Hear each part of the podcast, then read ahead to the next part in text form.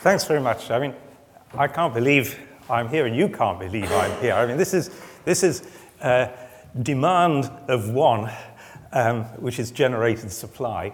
Uh, you all thought you'd, you know, as you left Keble, you'd had the last exposure to, to having to sit through my tutorials, um, and here's another one. Um, and of course, when I left Keble, I thought it was the last I'd of the likes of you, but here I am. Um, you, you, you were, I mean, Quassim might have been scared. Let me say it was reciprocal. I mean, Quassim was paired with Tim Besley.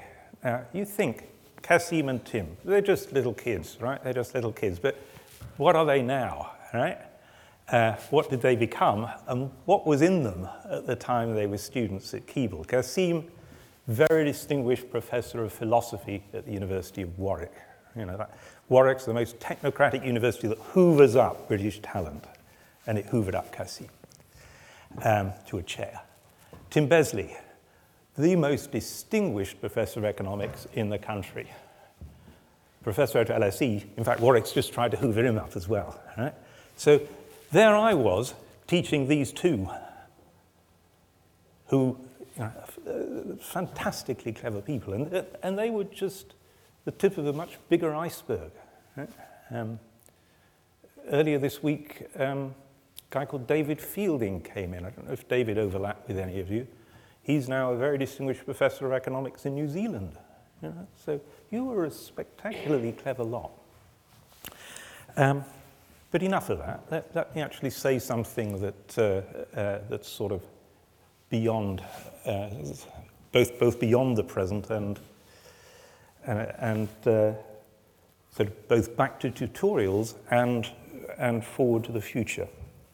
Um, I'm not going to talk about the global economic crisis. You read about it every day in the papers. And if you want a, if you want a solution, the solution is antidepressants, frankly, because there's, there, there, is, there, is no, there is no bloody solution. You know, the, the Euros built an, in, a, a, genuinely did manage to build an insoluble problem and then put themselves inside it.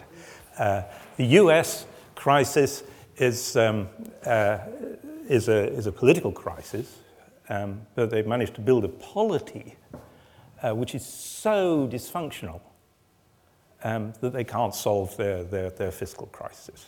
Uh, the US seems to be turning into a, into an oligarchy rather than a democracy. Um, so, those are, so that's the OECD for you. And, uh, uh, and, and, and as, for the, as for Britain, well, we're in the safe hands of, of Ed. Where's Ed, I ask myself. You know, Ed, Ed I taught just after you. Right? Tim and I taught him. And look.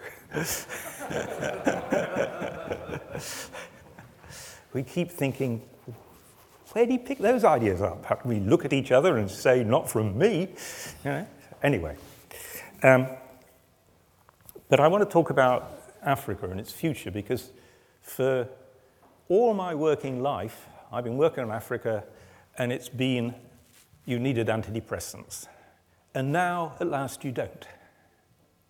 You know? Um, uh, it's a reversal of fortunes. And I wanted to talk about Africa's prospects and, um, and, what's, in, and what's in play. Um, and there are, there are three different economic opportunities that different African countries will be facing. Um, but by far the biggest uh, is harnessing Africa's natural resources. Um, and that is Africa's big opportunity. So this, I'm, actually going to teach you a number, and you'll curse me because in a year's time, this will be the only thing you can actually remember from your blur of the reunion at Keble, this damn number. Right? So here's the number, and th this, this stage is conveniently arrayed into squares, and I'm standing on one, and this square represents the average square mile of the OECD. OECD, the rich countries of the world, right? So this is the average square mile of the OECD. And we're going to lift the carpet tile and look underneath. And underneath this carpet tile, is $300,000 of subsoil assets. And now I'm going to move to this square. And this square represents the average square mile of Africa. And we're going to do the same thing. We're going to lift the carpet tile and look underneath. What's underneath? And to make it more fun, we're going to do it like a tutorial in which instead of me telling you, you're going to tell me. Right? And to make it manageable, you're going to vote. Right? Um, and here's the vote. So this square mile of Africa, it could be less than the $300,000 of the OECD, and it could be more than the $300,000 of the OECD. And you're going to vote. Everybody who thinks this square mile of Africa is less than the OECD, hands up now. And everybody who thinks it's more than the OECD, hands up now. Now, you're all going to remember this because you're nearly all wrong. So, the, the, the three people who actually got it right, they'll remember it because they're right. Anyway, they knew it. Uh, and all the people who voted wrong, you remember it because not only are you wrong, you're very wrong. The right number for Africa is only $60,000, one fifth of the OECD. Now, what's going on? What you have not learnt is that Africa's got less than the OECD. Right? What you've learned actually is you knew all along that I cheated. Right? Um, the figures I gave you were for known subsoil assets. I tried to find the figures for unknown subsoil assets, but I just couldn't put my hands on them, you know. So that was a joke. Um, if you think about it, what produces these subsoil assets is geological processes millions of years ago. Um, they're random, and over large areas, the averages should be pretty similar. So Africa should look pretty similar to the OECD. Should be a bit higher because the OECD's been digging the stuff out for 200 years. Africa hasn't. So what you've learned is that Africa has got many more resources than it's yet discovered. It's discovered $60,000 worth, it's probably got $300,000 worth up. It's the last frontier for resource discovery. And with high global commodity prices, over the next decade, that, those resources will be discovered by hook or by crook, and probably by crook. Right? So that's, that's um, the thing that will drive growth in Africa is these, these big resource discoveries. And you, you read it every month. You know, March, Kenya discovered oil. December, Tanzania discovered $150 billion of gas. Just before that, Mozambique discovered a lot of gas, and so on and so forth. Angola's got so much oil, it's going to become Africa's biggest oil producer. Um, so, uh, big increase in quantities. The real issue is, um, is Africa going to repeat um, what is actually a rather sad history of natural resource extraction? The history of natural resource extraction in Africa is not of development, it's of plunder. That's not inevitable. If we take two African countries, both small, both 40 years ago dirt poor, both get the same natural resource, diamonds. One of them is a landlocked desert, and the other has a beautiful coastal position with lots of rainfall. And you look 40 years on, so diamonds plus intrinsic geographic situation. 40 years on, one of those countries is the richest country in Africa, and one is at the global bottom of the Human Development Index. Anybody know which ones? Botswana? And? No. Global bottom of the Human Development Index. Sierra Leone. Both have diamonds, both small economies. The landlocked desert plus diamonds goes up to the richest country in Africa. Uh, the beautiful coastal position plus diamonds crashes to the bottom of the world economy. So, what that shows you is policy really matters in determining whether these natural resources are harnessed for development or not. Policy matters much more with natural resource development than it does just with, um, with other development strategies. So, what policies matter? Well, there's a chain of decisions, and I'm going to whip through the, the chain of decisions, and then we'll look at the politics of it. Um, why that chain of decisions usually goes wrong. So, I'm going to simplify it into five blocks, distinct issues. The first block you already know has gone wrong in Africa because the first block is discover your natural resources. The reason why Africa's discovered so much less is a, is, a, is a piece of political economy. There's been a lot less prospecting until very recently. And that's because investors haven't invested in prospecting. Why not? Well, this is an area where you can't just leave to the free market. If you leave it to the free market, you get the economics of a gold rush. If you think about a gold rush, there are two phases. Phase one, before the gold rush, everybody sits on their hands and waits for somebody else to go and spend the money doing the first prospecting. You get a long phase before a gold rush where there's underinvestment in prospecting because everybody's wanting to free ride on the information generated by others. And then somebody does invest, strikes lucky, and then you get overinvestment in prospecting. Everybody crowds in. Right? So the, this is an area, because it's basically discovery is about information, it's the economics of information. We know the economics of information is, a, is an area where markets don't work very well at all because of big externalities. Right? So what's the solution to that? Is get some public geological information. Information is a public good, and so you need some public geological information. There's another reason why it's very important. It's a concept called time inconsistency, which I bet wasn't even a concept at the time you did economics. It was discovered around the time you were doing it, I think, and uh, the guy who formulated it got a Nobel Prize. Um, and uh, so let's go back. Let's suppose I'm the government. I'm the government of Sierra Leone. I'm going to auction off these squares. I'm going to sell these squares. Hmm. 10 squares, and I'll sell one of the squares. Hmm. The prospecting rights are one of the squares.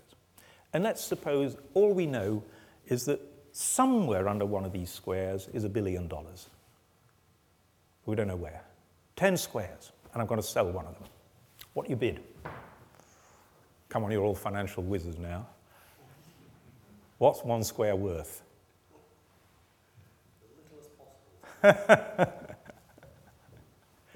There's a 1 in 10 chance of a billion, so it's worth 100 million, you might think, right? But here's the problem. Here's the time consistency problem. There are only two possible outcomes. I dig the hole in the ground, there's nothing there. What do I get? Well, at the best, the government gives me a Kleenex and says, sorry, you know, you just lost 100, you paid 100 million pounds and not got anything, right? Um, the other possible outcome is, yippee, I've got a billion. What might the government of Sierra Leone say?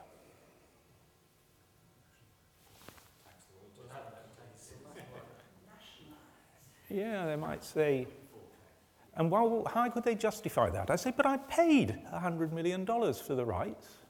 Here's the document. Yeah, so what might the opposition to the government say? And sold it too cheaply. Why did I sell it too cheaply? Because I was foolish? Foolish? Is that what they want to accuse me of? Corruption. Oh, me? That's right. They're going to say, uh, the government cheated, um, vote for us and we'll tear up the contract and sell it again. um, so um, now, the, the, time consistency point is that um, you, can anticipate, you as a firm can anticipate all those problems before you make your bid. So is the rights to, this, to prospecting this square worth more than 100 million or less than 100 million when you factor those considerations into account? Less, less. So suppose you bid 50. Yeah? And then, okay, two outcomes. You don't find anything, you've wasted 50 million. You find a billion, it's worse still, you've only paid 50 for a billion. This is going to get torn up, you see? So there may be no equilibrium. There may be no equilibrium. That's why there was so little prospecting. Again, the solution is get public geological information. Suppose we could cut it down. We got enough public geological information to say it's either here or here. It's 50 50. Now our square prospecting rights are worth 500 million. And so the time consistency problem, whilst it hasn't gone away completely, is much less acute. So that's the step one find your natural resources and get some public geological information. Uh, I finally persuaded the World Bank to, to last year that it should offer loans for public geological information, aid for public geological information. Until then, in the Reagan years, believe it or not, and it's actually quite easy to believe, the American government insisted that the World Bank shouldn't uh, support public geological information. I had lunch last year with the chief executive of the biggest mining company in the world, and I said I'm, I'm encouraging governments to get public geological information. And I thought he'd say, you should leave, that's stupid, leave it to the experts. Instead, he said, of course, of course governments should get public geological information before they come to the likes of me. They'd get better deals, wouldn't they? He should know. So that's the first link in the chain. Next link in the chain is tax. Tax. If you don't tax the rents on natural resources, these poor countries don't get any benefits at all. Um, they don't get any benefits otherwise because they don't own the equity, the shareholders in the foreign companies are all foreign, and the skilled labour is all foreign. So it's either tax revenue or nothing. I came across a deal in Mozambique a 50 year tax holiday. You know, all they'll get is the environmental damage. Um, astoundingly misdesigned uh, tax systems. And sometimes it's not just tax. So Eastern DRC, DRC, Democratic Republic of the Congo, which is actually neither democratic nor a republic, and even the Congo bit is the rebranded Zaire. So uh, anyway, Eastern DRC, a billion dollars of gold goes out each year. Revenues from gold, from that gold exports accruing to the treasury of DRC, $37,000. So, uh, so these are spectacularly misaligned uh, systems of capture of revenue, spectacularly. Basic principle, tax what you can observe. And if you're going to tax it, build a capacity to observe it. I was in Zambia recently talking to the Zambian Revenue Authority, and they disarmingly admitted that they said, all the best accountants in the country work for the copper companies, not for us. Now, what's the job? If you're, if you're hired by a copper company in Zambia as an accountant, what's your job? Exactly, yeah. Yeah, so all the, all the smart brains in Zambia uh, are, are, pitted to, are on the job of designing profits such that taxable profits are basically zero. And then the dumbos are in the tax revenue authority. And, uh, Actually, it's the same in the UK. same in the UK, yeah, yeah, yeah, yeah. And of course, if, you know, if somebody turns out to be bright in the Zambia Revenue Authority, guess what happens? They're hired by the copper companies. You know? So, um, so the, the solution to that is keep the tax system really simple on observables, like royalties. Um, so, discover your resources, tax them. Next thing in the chain, avoid a situation like the Niger Delta. That is, deal properly with the local community.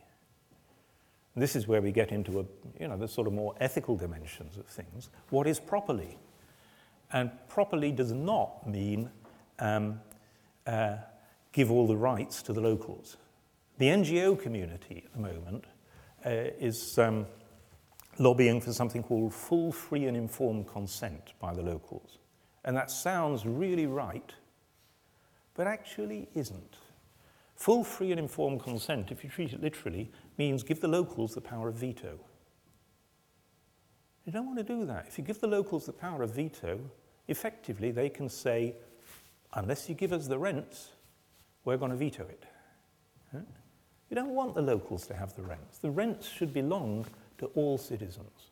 Spread the rents as nobody's generated those rents. They're just there. And so you want to spread them as widely as possible.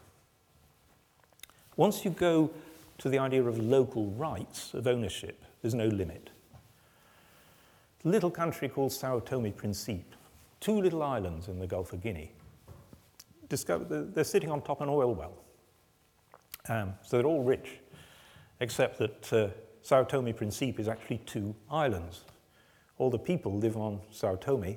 Guess where the oil is? Principe, right? So the three, guess what the three people who live on, Principe, on Principe are saying? Right? It's ours. Right? Um, so there's no limit to, to, to, once, once you go to, once you part from the principle that citizens own. Um, so respect for the local without throwing the baby with the bathwater and uh, without conceding ownership rights. Last two links in the chain. Once you've got the revenues, and again, the, the next thing is ethical. What's the right balance between the interests of the present generation and the future generation? And there isn't even an agreed ethical framework here. There's a dispute between sort of a utilitarian approach and a rights-based approach. But both of them would point to, uh, to, to, using a, quite a large chunk of revenues for the future. Um, and the typical bias uh, is that uh, governments don't. They spend on consumption. And that, that then produces an unsustainable consumption burst, and then once, this, once the stuff runs out, you're back to poverty. Um, so the most elementary thing to do there is within budgets, you need to report what the resource revenues are and how they're used. I'm an advisor to the IMF at the moment, and I'm literally in battle with the IMF to try and persuade them to, uh, to rejig um, the, uh, the budget reporting systems in resource-rich countries so they actually report that. And the, the IMF is such a conser- it's conservative in the worst possible sense, so they're thinking of loads of reasons why they don't want to do that, even though it's the most important single number for a society in a, in, that is depleting uh, its natural resources. What proportion of those depleted natural assets are being offset by accumulating other assets? Then the final link in the chain is what assets do you do? What assets do you acquire? And the poster child is Norway. And Norway's the wrong model. Norway's the right model for Norway. Does anybody know what Norway does with its oil money? Yeah. Future fund. So what do they buy in that? What assets do they hold in that fund?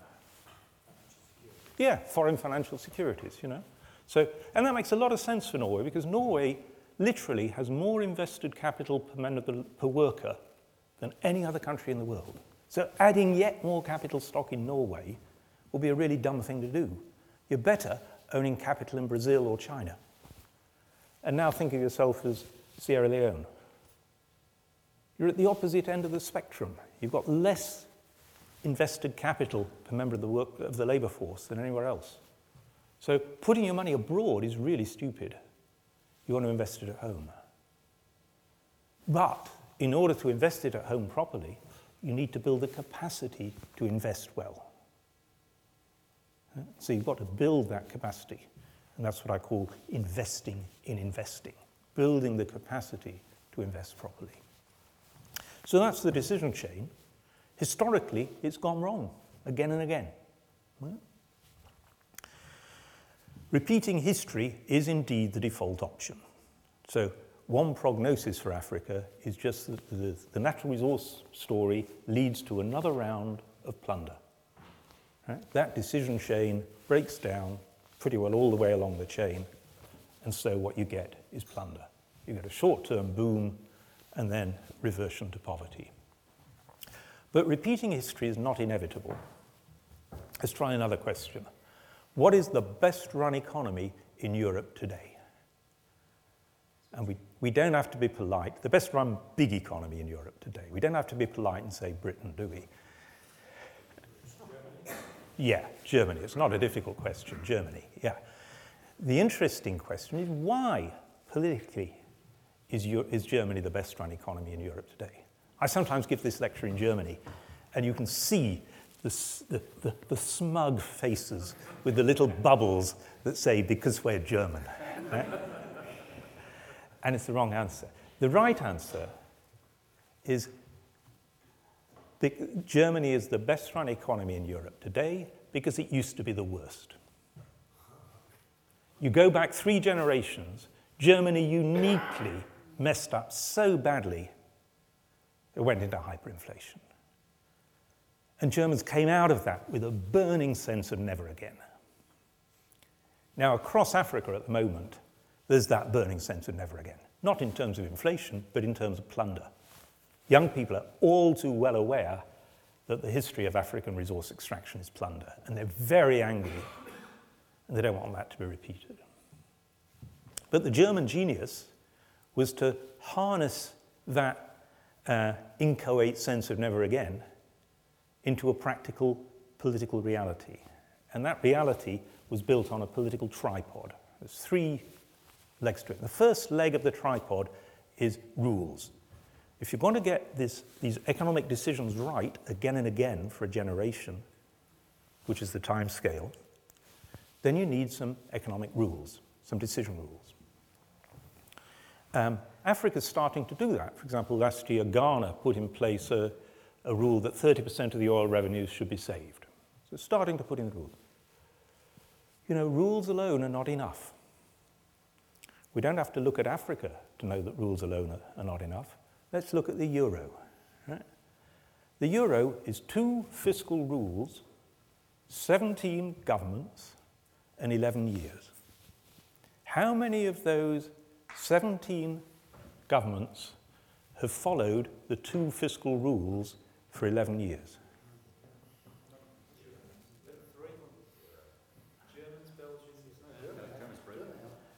So we've had something zero, we've had three.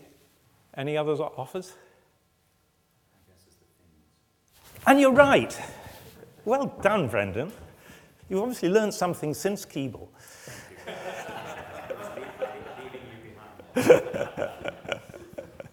yeah, yeah, Brendan's right. There's one who stuck to him, and it's the Finns, um, which tells you something about the Finns that they're either very good or a bit foolish, really. I mean, anyway, what, the lesson from that is rules alone are not enough. Rules provide guidance, but they don't provide enforcement.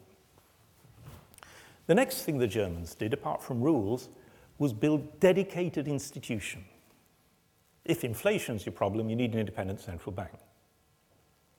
Africa's problem's different. So it doesn't need an independent central bank, but it does need dedicated institutions. It's got to build them. But the third leg of the political tripod is really the important one. Rules and institutions, Africa's got loads of them. They're just bits of paper. What made the difference in Germany was that Germany built a critical mass of citizens who understood the issues, therefore understood why the rules and institutions were important, and have defended them ever since. And that's what Africa needs to build. It needs the rules, it needs the dedicated institutions, and it needs to build this critical mass of citizens who understand why the issues are important. Building that critical mass is hard but not impossible. The default option is, um, is populism. In March, Kenya discovered oil. In April, I met the finance minister. He said it's already a nightmare.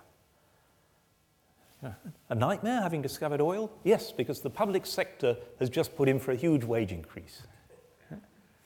I, I remember the, the, dead magazine Punch probably died before your time, a comic magazine in Britain. 1966. I can remember a cartoon from then, and it was two tramps on a hill talking, and one tramp said to the other, and then we discovered oil, North Sea oil, and there didn't seem any point in working anymore. That's the default populist option. Um, and so, what has to be built is a counter narrative which says these resource discoveries are our big chance. We can finance our own transformation out of poverty. But our big opportunity is also our big responsibility. The resources will be depleted over the next generation, and so our generation has the responsibility to determine the fate of our children. Either our children will grow up in Botswana or they'll grow up in Sierra Leone. So it's the job of both the leadership within Africa and using the internet and so on, all of us, to actually try and help build that critical mass of informed citizens. Um, it's not forlorn. I'll, I'll end a story. I, uh, I do a lot of visits to Africa. I've done 12 so far since January, but in October I was brought into uh, Uganda to give the, a lecture at the central bank. Not a big deal, public lecture at the central bank. And it was on oil. Um, some young Ugandans got wind that I was coming. By the time I arrived, um, the central bank had an audience of 2,500 people, um, nearly all young. Uh, and all with, with this, this was North Africa in the making, all with a sense, are our elders going to plunder this oil, uh, or are we going to develop the country? So those are the battles that I'm now engaged in fighting, and uh, I don't know what you are now doing, but uh, I'd be interested to hear. So over to you. Thanks very much.